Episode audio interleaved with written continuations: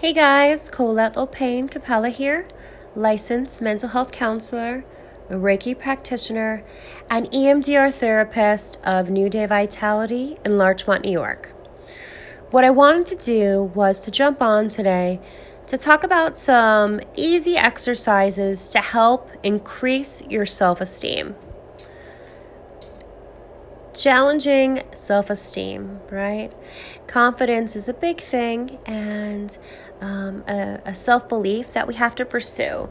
Um, and it's really essential for success. But many times our self esteem is um, affected by thinking of this more, more, more, or comparison theory. We need more money, we need more success, we need more friendships. Um, and part of it is just kind of slowing it all down because what that does in hand is really change our self esteem for the negative.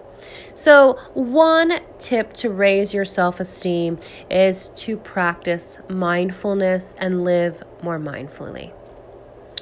Another way that you can increase your self esteem is practicing positive affirmations. Affirmations are pretty easy, pretty simple, but depending on your self esteem, can be very challenging.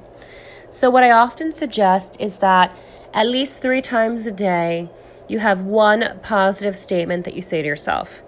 If you have to put it in your phone and there's a reminder or put post its up, morning, afternoon, and night, practicing positive self talk or affirmations. Another way that you can increase your self esteem is to list five things that you like or love about yourself. Okay. Another way to build your self esteem is to make a list of three of your biggest accomplishments in your life. Three things that you accomplished that you are super proud of. Another thing that you can do to build your self esteem is to make a list of three people that you've helped in your life. Think about paying it forward. Three people's lives that you've touched, someone you've helped, and write it down. Another way to build self esteem is keeping a gratitude journal. I'm always promoting journaling, journaling, journaling. Um, but keeping a gratitude journal um, allows you to acknowledge the value in your life and obviously promotes positivity.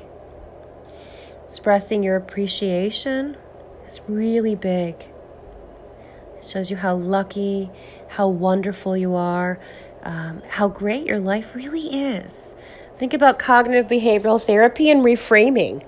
A lot of times we say things that aren't so positive and we have to reframe these statements. And just by the simple task of reframing these statements, how drastically different we feel about ourselves and our world.